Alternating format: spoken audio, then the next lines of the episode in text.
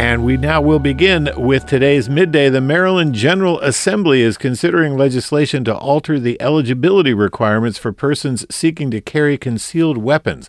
This legislative move follows the Supreme Court ruling last June that determined requiring a person to show a need or reason to secure a license to carry a firearm violated the Second Amendment. Joining me now on Zoom is Delegate Luke, Clippinger. He chairs the House Judiciary Committee. He's the primary sponsor of the bill. Delegate Clippinger, welcome back to Midday. Good to talk to you. Good to talk to you too. So tell us what's in the bill that you are sponsoring uh, concerning concealed carry weapons. So the legislation that I've introduced does a couple things. It uh, would seek to first, uh, because of the Supreme Court's ruling in Bruen, um, it it changes the way that we have to regulate concealed carry. And so we've removed the language that the Supreme Court uh, has found to be unconstitutional, while at the same time adding uh, some requirements to make sure that people who are on probation, particularly for drunk driving or for domestic violence offenses, make sure that they cannot get wear and carry permits while they're on that period of probation.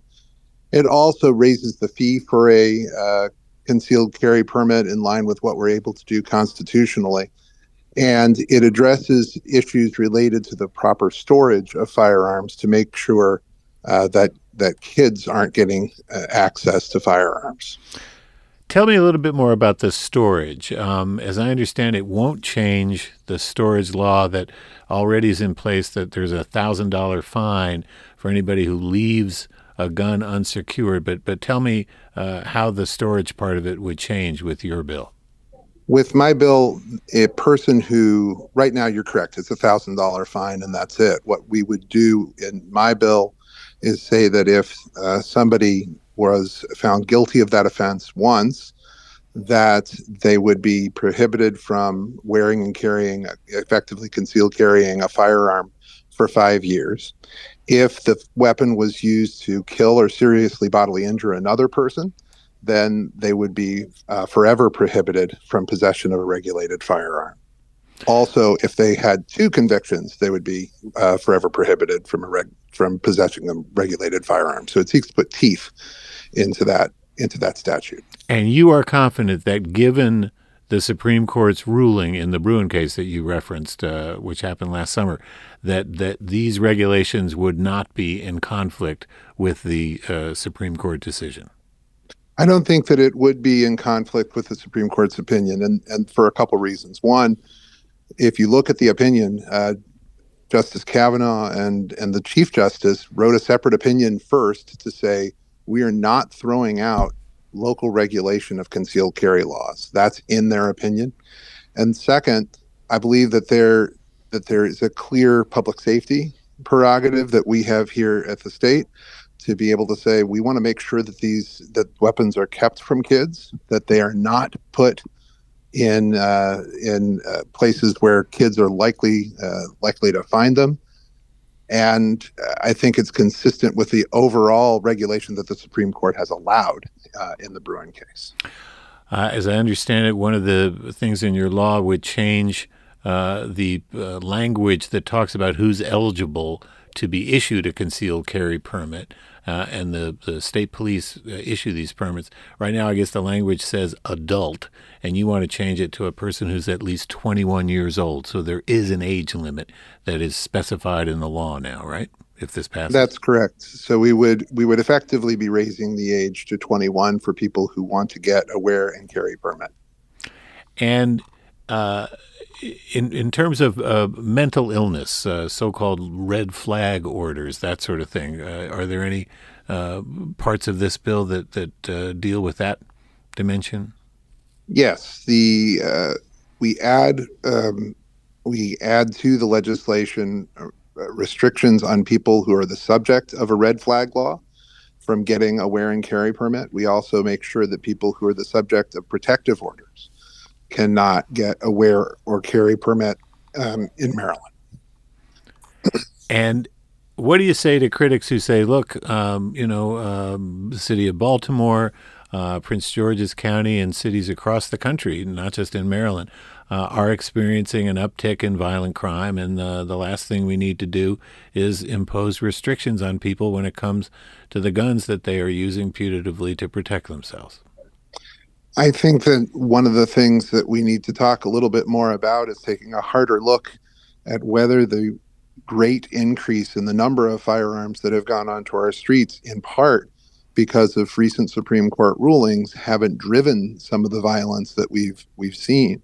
We've seen, uh, in in fact, in Maryland in the last in the last year, we've seen another ninety thousand, or I should say, eighty thousand people who were granted concealed carry permits and over 100,000 people apply for for those permits and for and, and purchase uh, new firearms.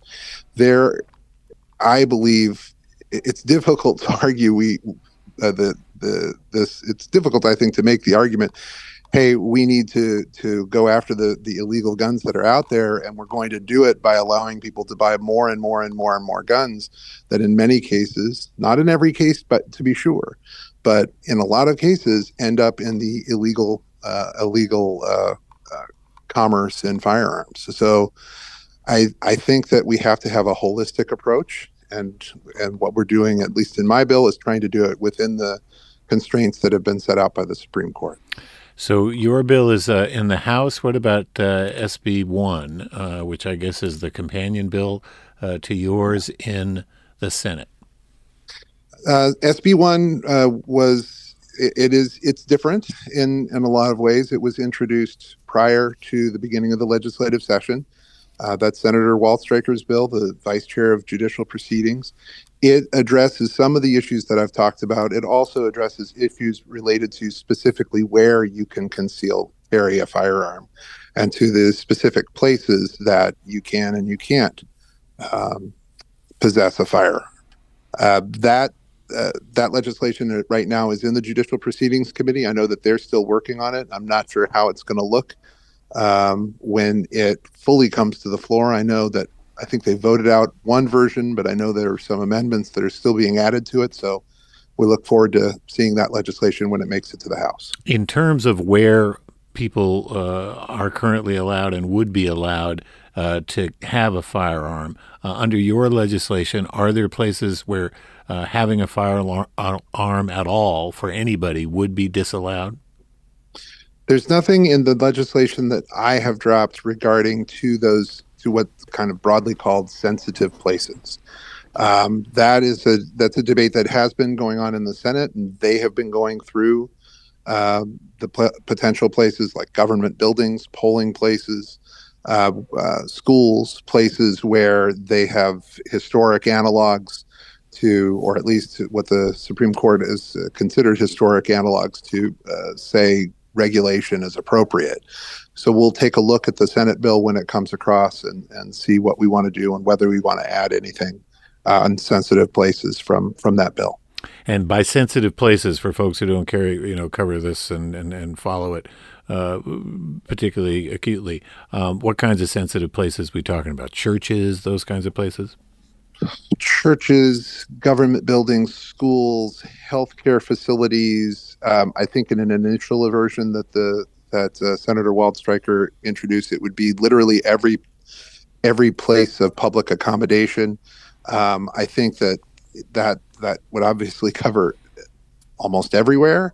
Um, and I know that they they have taken steps back from that and and are looking at the at the places that are are of the greatest concern so that we can make sure that people are not uh, concealed carrying in those places. Uh, other issues that are important here is making sure that people who run businesses, run private establishments, and if they don't want you to be concealed carrying, we want to make sure that that they have the ability to say no. We don't want you to to bring uh, your concealed carry weapon into our into our location.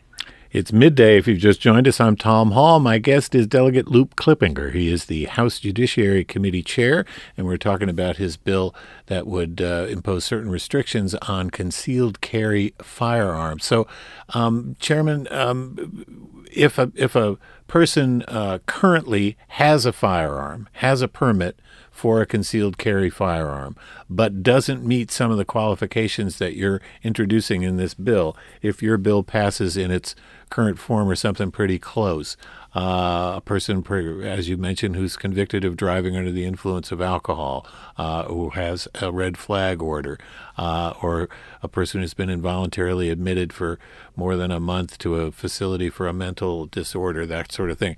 Would that weapon then, that, that is currently allowed by the state police, be would that permit be revoked? The concealed carry permit would be revoked. They would have to come back and apply again um, and begin the process uh, all over again.